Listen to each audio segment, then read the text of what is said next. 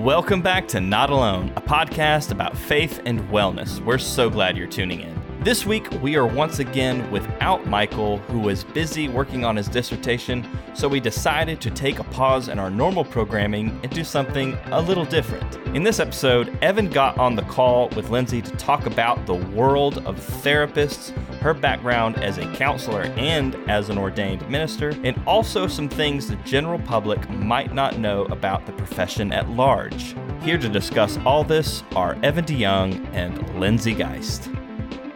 Hello, everyone, and welcome to another wonderful episode of the Not Alone podcast, the podcast that explores faith and well being and lots of other things in between. I am Evan DeYoung, and this week I am joined by my wonderful co host, Lindsay Geist. Lindsay, you want to say hey? Hey, everybody. It's good to be here with you. You will notice that we did a little trickery on our last episode, and Lindsay and I recorded it. And we promised you that Michael would be back next episode. Unfortunately, there's this thing called a doctorate that apparently takes a little bit of energy and effort. I think he had 1600 edits to make before weekend going into this week or something like that. He did like 50 something interviews and had to edit them all down. It was crazy. So Michael will be joining us soon, but if you're listening to this, it's probably all past. But go ahead and just say a little prayer for Michael and his uh, dissertation and his doctoral defense. I know he's really excited about it, and I'm sure he's looking forward to filling us all in on all the details. Or maybe not. Maybe he'll be done talking about it by, by next week. That's what I would be. Once you give me the doctorate, just don't don't ask me about it anymore. Uh, so this week we are going to take the opportunity for Lindsay and I to chat a little bit around the mental health profession. We're going to learn a little bit more about Lindsay, her calling, what it's like to be a mental health professional, and just kind of give some general context, peel back the curtain a little bit on the rapidly evolving profession that is mental health, and especially how it relates to faith. So, Lindsay, for those who maybe haven't heard some of our other episodes, tell us a little bit about who you are, what your qualifications are, et cetera, et cetera. It's been a while since we dug into giving those official bios uh, as we were launching in at the beginning of the episodes. So, I am a United Methodist minister, and I am also a licensed clinical social worker. Um, so, you'll often see that written as an LCSW uh, in kind of slang terminology, people will say, Oh, I'm a therapist or I'm a counselor. All of that is just common lingo of for the fancy term of my specific credentialing of an LCSW. Licensed as a social worker, I have been trained in all clinical counseling, so all individual counseling and therapy, uh, group counseling, um, and I've had a background and experience in a lot of social service organizations. Hmm. So, working lots with individuals that have been homeless or f- food insecure or um, needing access to free and community mental health services or medical services. Um, worked with a lot of individuals that uh, have needed support needed support like um, food stamps or um, any sort of healthcare support um, a lot of individuals without insurance um, kind of broad spectrum. So my particular experience as a licensed clinical social worker as an lcsw uh, in, includes both all clinical counseling and those social service intersections. Okay. So you are a licensed clinical social worker. What other paths are available to be considered a therapist or a counselor? Because if you just say, hey, everyone, I'm a licensed clinical social worker, I would never think that you were a therapist. And that's why you'll often hear me just introduce myself as, oh, I'm a licensed therapist or a licensed counselor. So the other two acronyms that you'll see a lot of times are an LMFT, so a licensed marriage and family therapist. Okay. Or you'll see an LPC, a licensed professional counselor. What that means is that we are all trained uh, slightly specifically in um, different master's degrees, um, but we all do pretty similar work. Okay. It's kind of how some of the classes are organized or some of the theories and models that you are taught of how people relate to one another. Would a fair comparison be that all cardiologists are doctors, but all doctors aren't cardiologists? Sure. Yeah. I think that that's probably a good broad explanation. Um, or even uh, all doctors, um, oncologists that are familiar with cancer, they might have unique specialties in working with different kinds of cancers. Got it. So, what made you choose licensed clinical social work? Because your background in education, I know you started as a math major, right?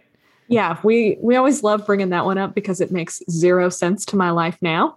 Um, besides, you know, like counting the number of souls I'm saving, I guess. But uh, that's, That's a about big it. thing in the church world, everyone. Everybody wants to know.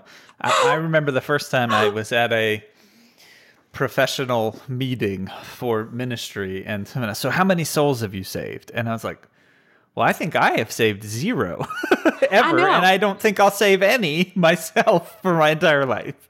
I know. We just point a lot of people towards God, and then the Holy Spirit does some pretty incredible work. Um, but yeah, like that's the only th- that's the only thing I can think of that involves counting that I might still use that degree for. Um, but no, I uh, God did some pretty crazy things in my life in college of just continuing to put me in places with people in really challenging moments. Um, and I kept being present with people in those moments. Um, and both close friends and uh, kind of further out acquaintances. And they were always moments that were have slightly traumatic for individuals or uh, really shook their lives and paradigms.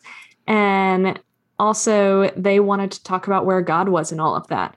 And so I then started wrestling with okay, if I keep being present in these moments, what is God telling me Hmm. about my future work and what God wants to use me for? And so I knew that uh, for me, I really wanted to be knowledgeable both in the counseling aspect. If I was going to sit with people in hard times, I wanted to know how to do that well um, and really use therapeutic tools. Um, but our understanding of God is so complex and the lens that we see the world.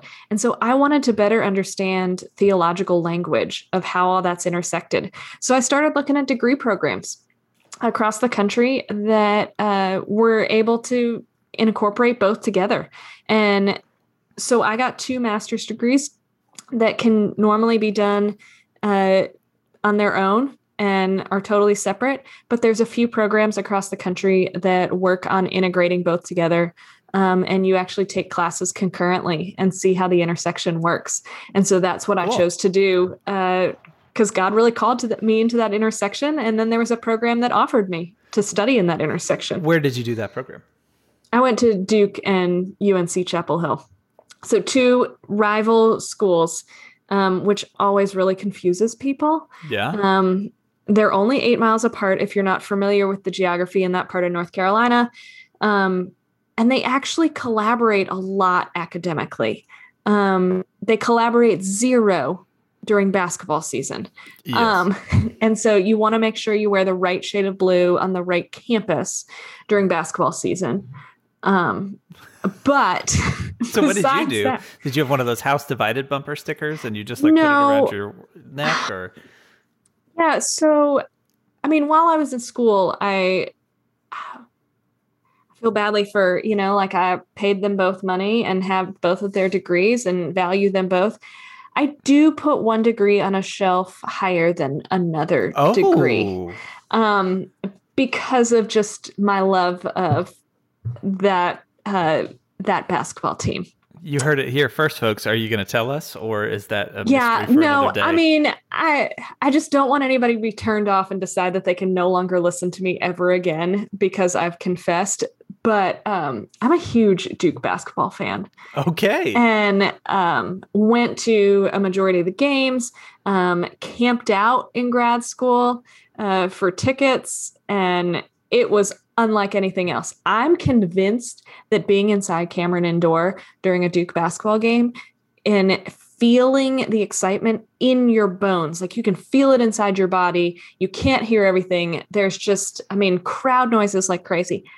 I'm hoping that someday when I get to heaven, it that was kind of a glimpse of how Oh. overwhelming and incredible heaven will be someday. I don't think I would have pegged as much weight on your live sports, specifically basketball fandom, based off of our. Oh yeah. Oh, I mean like out of control. Like I said, camped out every year that I could. Um went to I mean probably at least half the games every season. Um wanted to make sure I mean the the grad school student section at Duke is under both baskets. You know all the cheers, you know I mean oh my gosh. I yeah. You're in. You're hooked. I know. I was rearranging some of my closet the other day and saw how many Duke basketball t shirts I had. I was like, holy cow, this is more t shirts than I have of anything else combined easily. I mean, there had to have been 20 to 25 Yeah. Duke time to make a basketball shirts. quilt. That's Yeah. Because you can't Yeah. wear 20 t-shirts at the same. I would not advise wearing 20 t-shirts at the same time. I mean, it worked during basketball season. You didn't have to do your laundry like every other night. Um, but in you the had real enough world, laundry for a season, so you had a specific laundry basket for Duke basketball gear that you just did at I mean, the pretty end of the season. Yeah, you Pretty kind of had a much. postmortem on the season and figured it out. So when Mar- March Madness for you was just a very specific set of laundry. uh, yeah, it really was. Mm-hmm. That's perfect. so tell me about the faith component because the licensed clinical social work, which we want to hear more about, is not inherently a faith based program. And you combined a couple things in a unique way. How did that come about? Why incorporate the faith component with the counseling and the clinical social work component? Why was that important to you? So I think that I, I've experienced over the years that our faith backgrounds and our faith beliefs really serve as a lens of how we look at the world. Um, and so if we're not talking about the lens from which we're viewing the world, uh, then it's really complicated to understand how we interpret events that are happening to us um, that we're involved with. And so I wanted to better understand the language of how we talk about uh, theology. When something traumatic happens, if we have a faith background where we believe something like um, God's hand is in everything, and God knows every action that happens in the world, and God plans it. Well, that really impacts how I'm going to react to a trauma if I believe that God has created every event. Um, and and I'm not saying that that's what I believe or don't believe. I'm just saying that's as an example of how our faith lens really helps us understand all of our events and our actions. And so I wanted to make sure that I had both to be able to help people unpack how interwoven, especially um, those that grew up in the church world, how interwoven those two things are, and how we inherently believe a lot of things that influence our reactions, whether we know it or not. Mhm. If we say things like everything happens for a reason, then we have to start unpacking well, does that mean that this bad thing happened because it was meant to or God needed it to happen?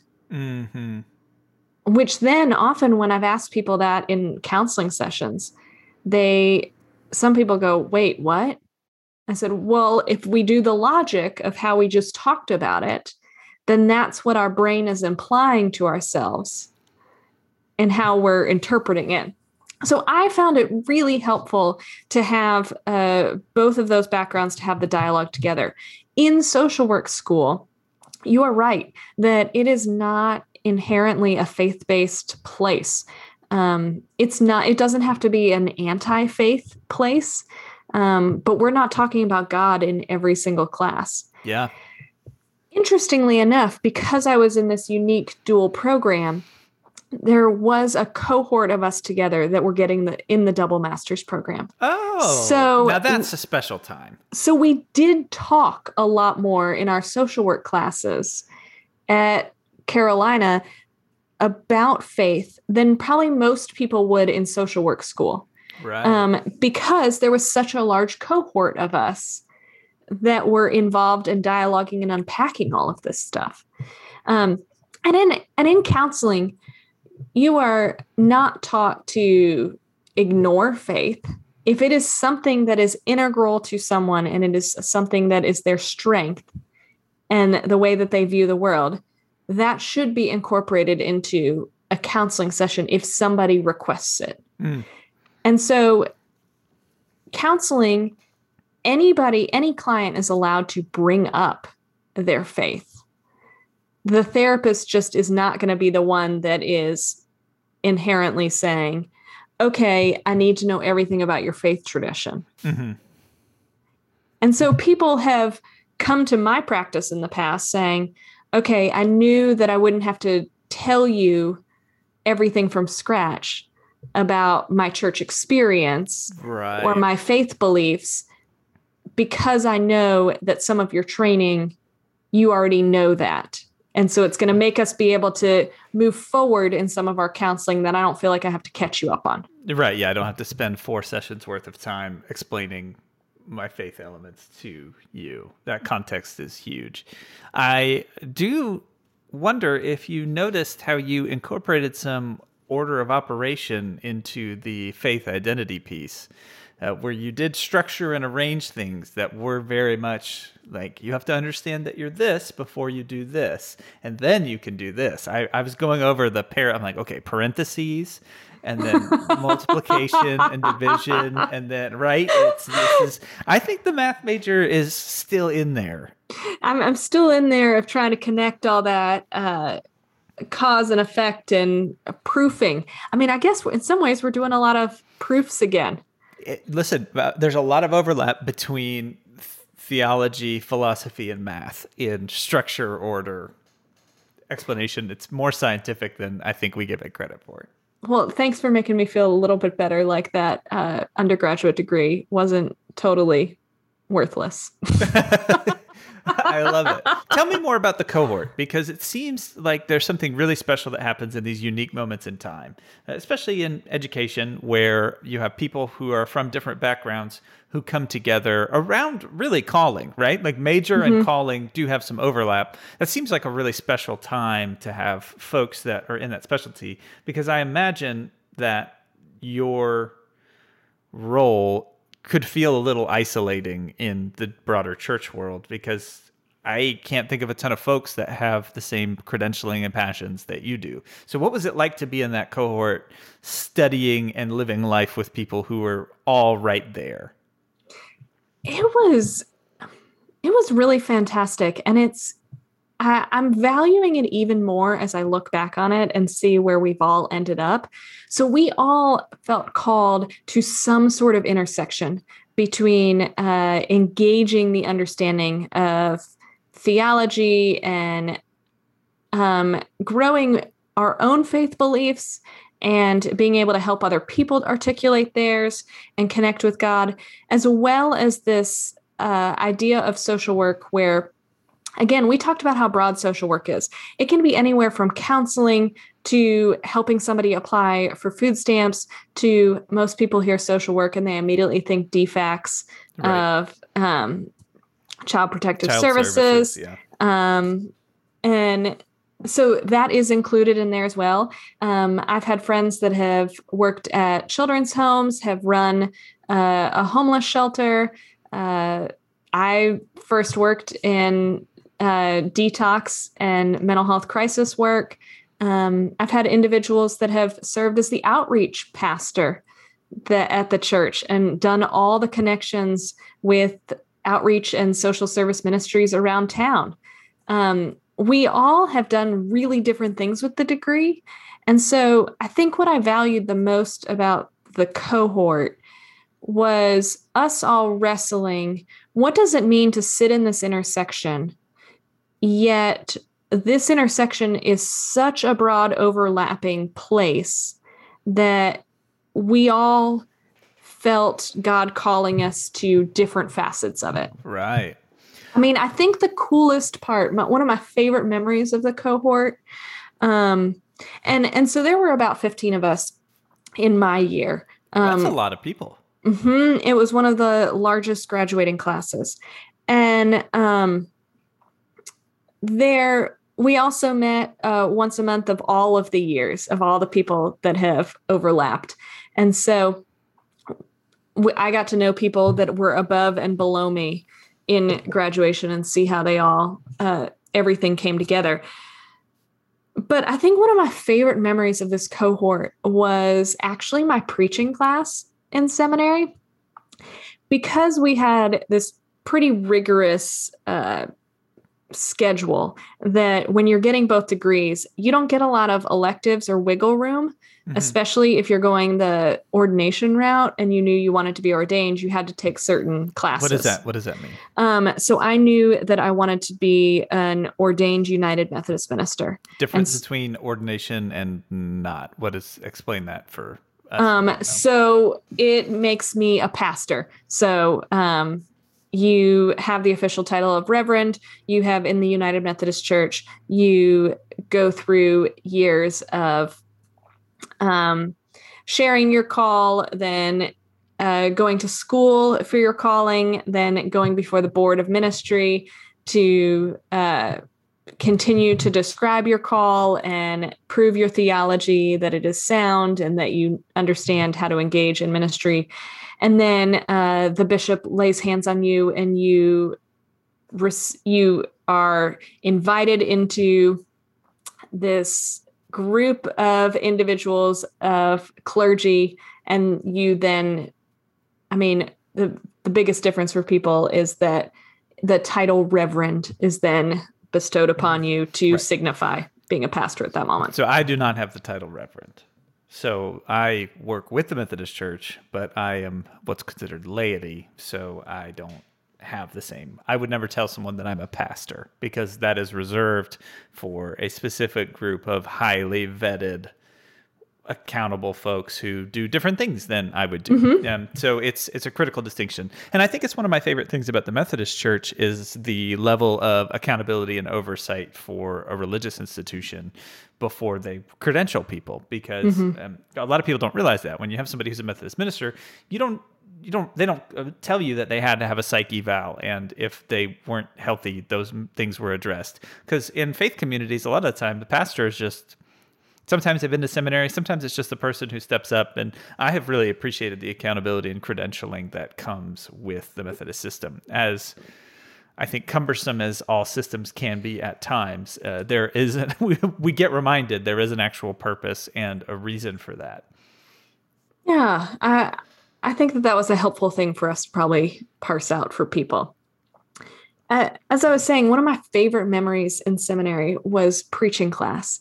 Is that because we didn't have a lot of wiggle room in our schedule, um, a, majority of my cohort all had to take preaching together. Um, so a lot of classes in seminary are, you know, 100 to 150 people in a room, and then um, you break off into your smaller precepts. And so we had a precept where we would preach to one another, um, and there were about 20 people in there. Well, I mean, we took up probably 10 of those slots, and it was some of the most fascinating preaching I have ever heard. How so? Because everybody was coming at it with a lens of, um, with such a strong uh, community focused social work, uh, recognizing oppression um, lens that just nuances in Bible stories that came out and stories that were uh, illustrations that were used in preaching were just so unique that I loved being with others that were really finding um, a really special voice, mm. um, especially because a lot of people in that intersection um, weren't necessarily feeling called to preach every single week in a church. Right. Um, but their communities the for the equipping, yeah. Right, and their communities and ministries that they were feeling called to was a very different group. Yeah, seems like it would be a very action oriented group. Mm-hmm. They have plans and want to change systems and there because there's a shepherding element but then social work you're you're inherently acknowledging that, that there is a social structure that needs work. There's a lot of conversation about social justice and inequality and um, how god views us all and our the divine image in us and how if we all have that divine image in us that we're reflecting the divine image, then how are we inherently valued? Um, it's just fascinating mm. conversation so, that we had even more so in that unique co- cohort.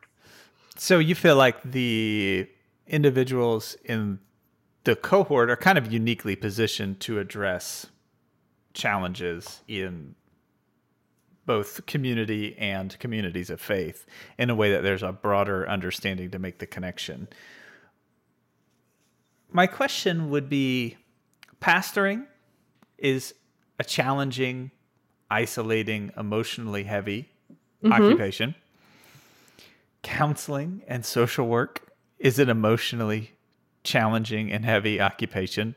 Both have incredible opportunities and are highly relational, Sounds like there's a lot of potential for isolation where people don't fully understand everything mm-hmm. you do, exhaustion, maybe having a hard time being able to really share about what your day to day is. I feel like just like you have someone come to you for being a person of faith and also a, a therapist, they're like, well, we can start from step four because you understand the faith component, right? It seems like you wouldn't have a lot of people who can start with you from step four. Whenever you want to talk to somebody about something, it seems like you would have to explain a lot about what you do.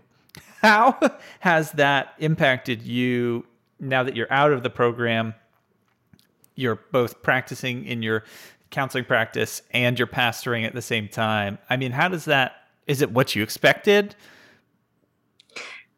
I don't I mean, I don't even know what I fully expected.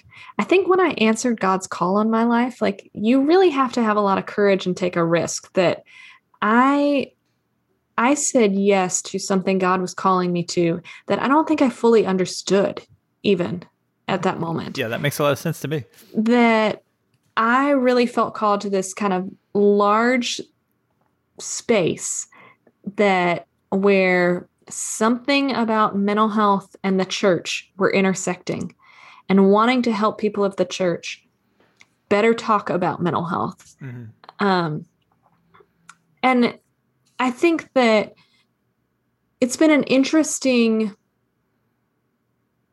I mean, I guess I finished my graduate program 10 years ago. Congratulations on your 10 year Thanks. gradiversary. Uh, um, and so it's been an interesting, I mean, longer than that, wrestling with identity because calling and our identity are so interwoven in our lives.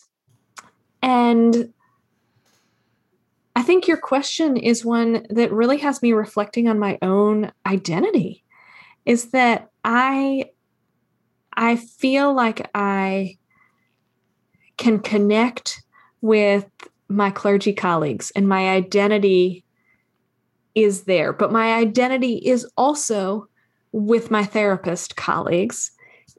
And at the same time, I don't fully fit in either group.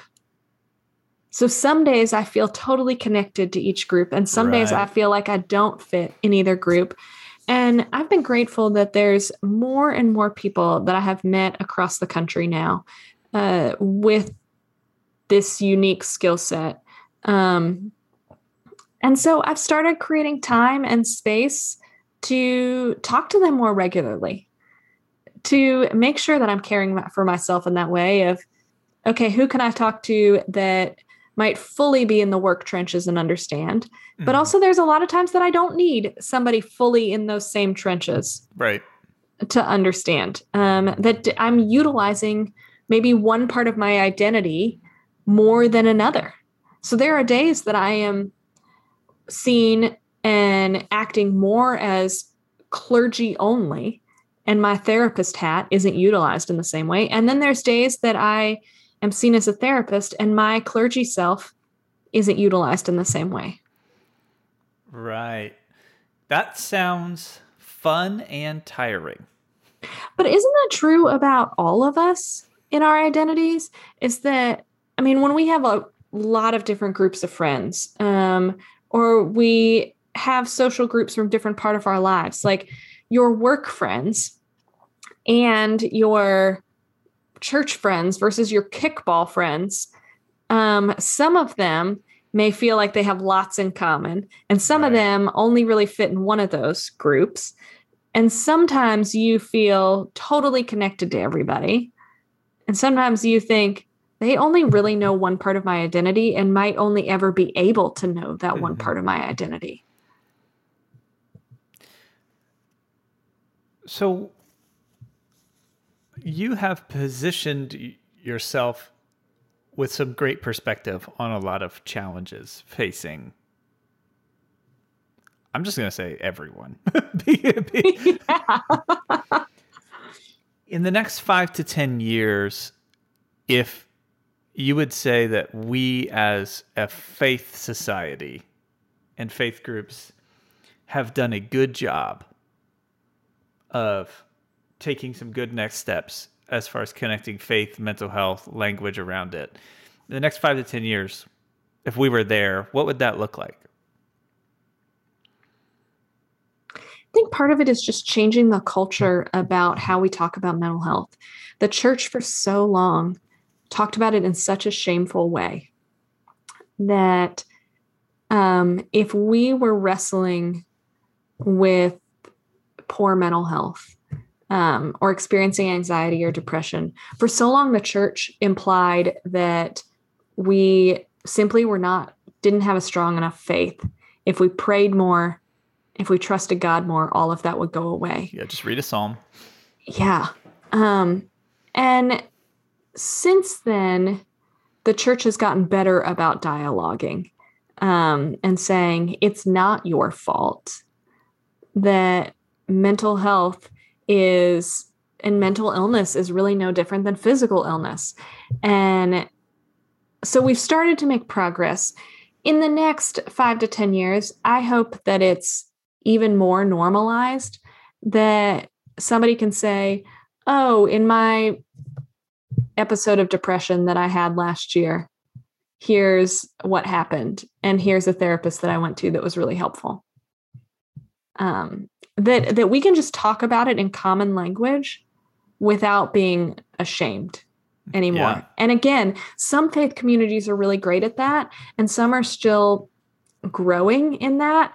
And I hope that we also have more counselors tied with churches that it's even super easily accessible. Mm-hmm. Um, that we're preaching from the pulpit all about how there is a lot of mental health in scripture and the way people right. talk and negative self-talk was very present um, and so i just hope that it becomes so normalized that we don't even notice it happening in some ways anymore because right. it is so integrated into our lives so what it, what advice and encouragement would you give for someone who wants to explore calling in this direction, both professionally, right? Obviously, if you want mm-hmm. to do it, you could go to the program, right? That's that's mm-hmm. the yeah. obvious step.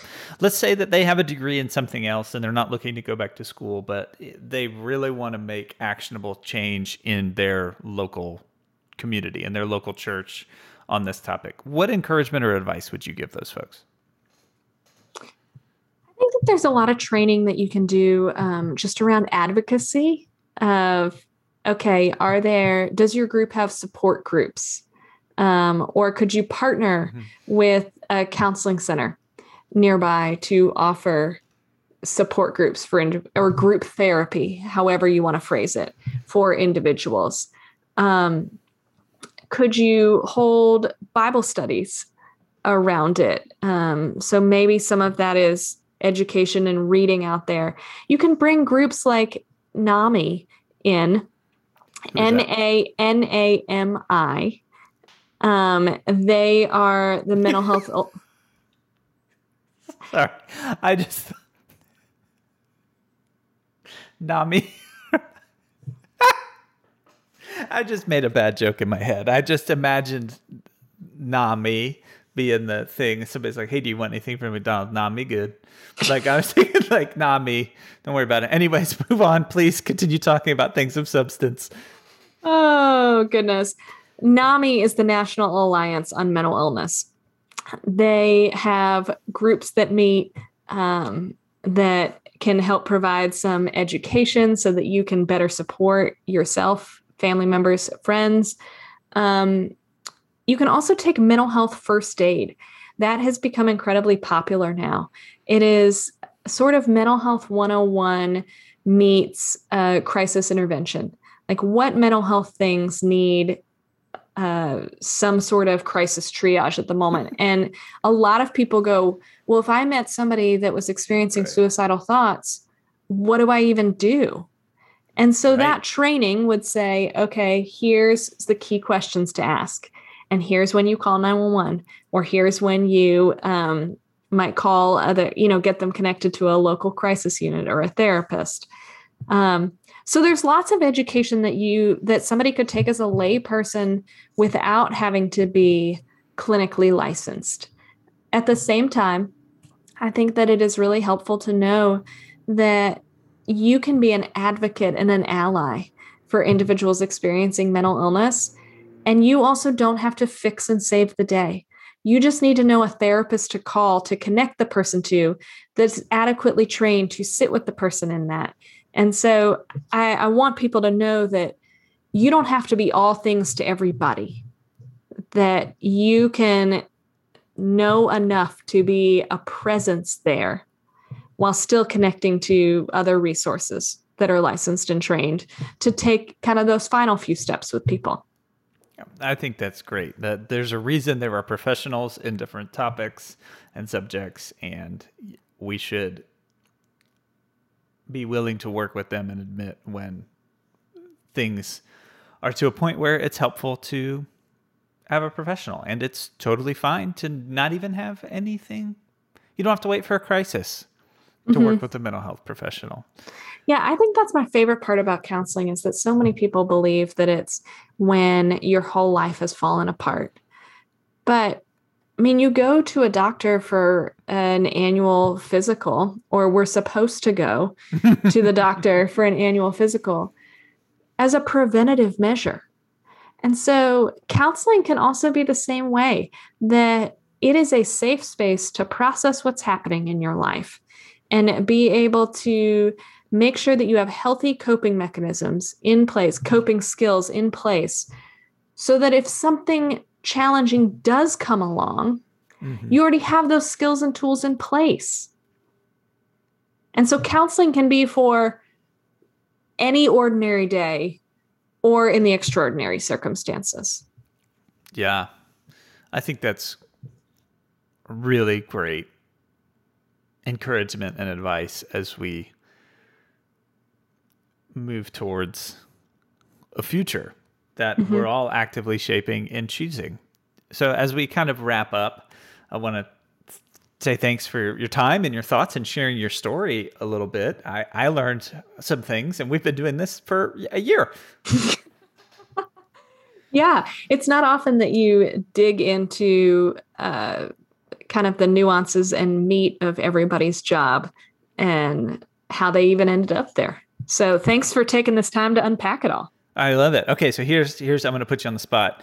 Here's your last challenge as a Duke basketball fan. I need you to clarify some things for everyone. Okay, ah. so I'm going to say a name, and then I'm going to first name, and then I'm going to spell a last name, and I need you to tell everyone how that last name is pronounced. Okay. Okay, this is making me a little anxious already. I it's okay. We could cut it in post if it doesn't go well. you have got this. All right. The head coach of Duke basketball's name is Oh. Mike, and then I'm going to spell the last name, and you get to tell everybody how to pronounce it. Okay, his name is Mike K R Z Y Z E W S K I. Now, as a Duke basketball fan, why don't you tell me how that's pronounced? Well, a lot of people call him Coach K, I, you- I can see why. but Krzyzewski. That's right, everyone. That's what should be on spelling bees. Krzyzewski. I can't even say it. You, I mean, after four years, you spent a lot of time practicing it. That's so- what I. That's what I thought. I figured maybe you could clear that up for everybody. So there you go, everyone. You learned a little bit about Lindsay. You learned a little bit about mental health profession and pastors, and you learned how to properly pronounce the name of the current head coach of Duke basketball, Mike Krzyzewski. And on that note, we're going to say thanks to Lindsay. Thanks to Justin Patton for producing this episode and doing all the music. We're looking forward to getting back together, our usual trio. Please pray for Michael and his family as he finishes up his dissertation based on intergroup contact theory. I'm sure we'll get to hear all about it. We'll probably have at least a series just on Michael's dissertation. Everybody's like, some And people got really excited. yeah, some people got really excited, and some people said, "I will make sure to skip." Oh, but don't goodness. worry, we won't read through it. So thanks everyone for listening. We're looking forward to seeing you next episode. Thanks again, Lindsay. Um, bye bye.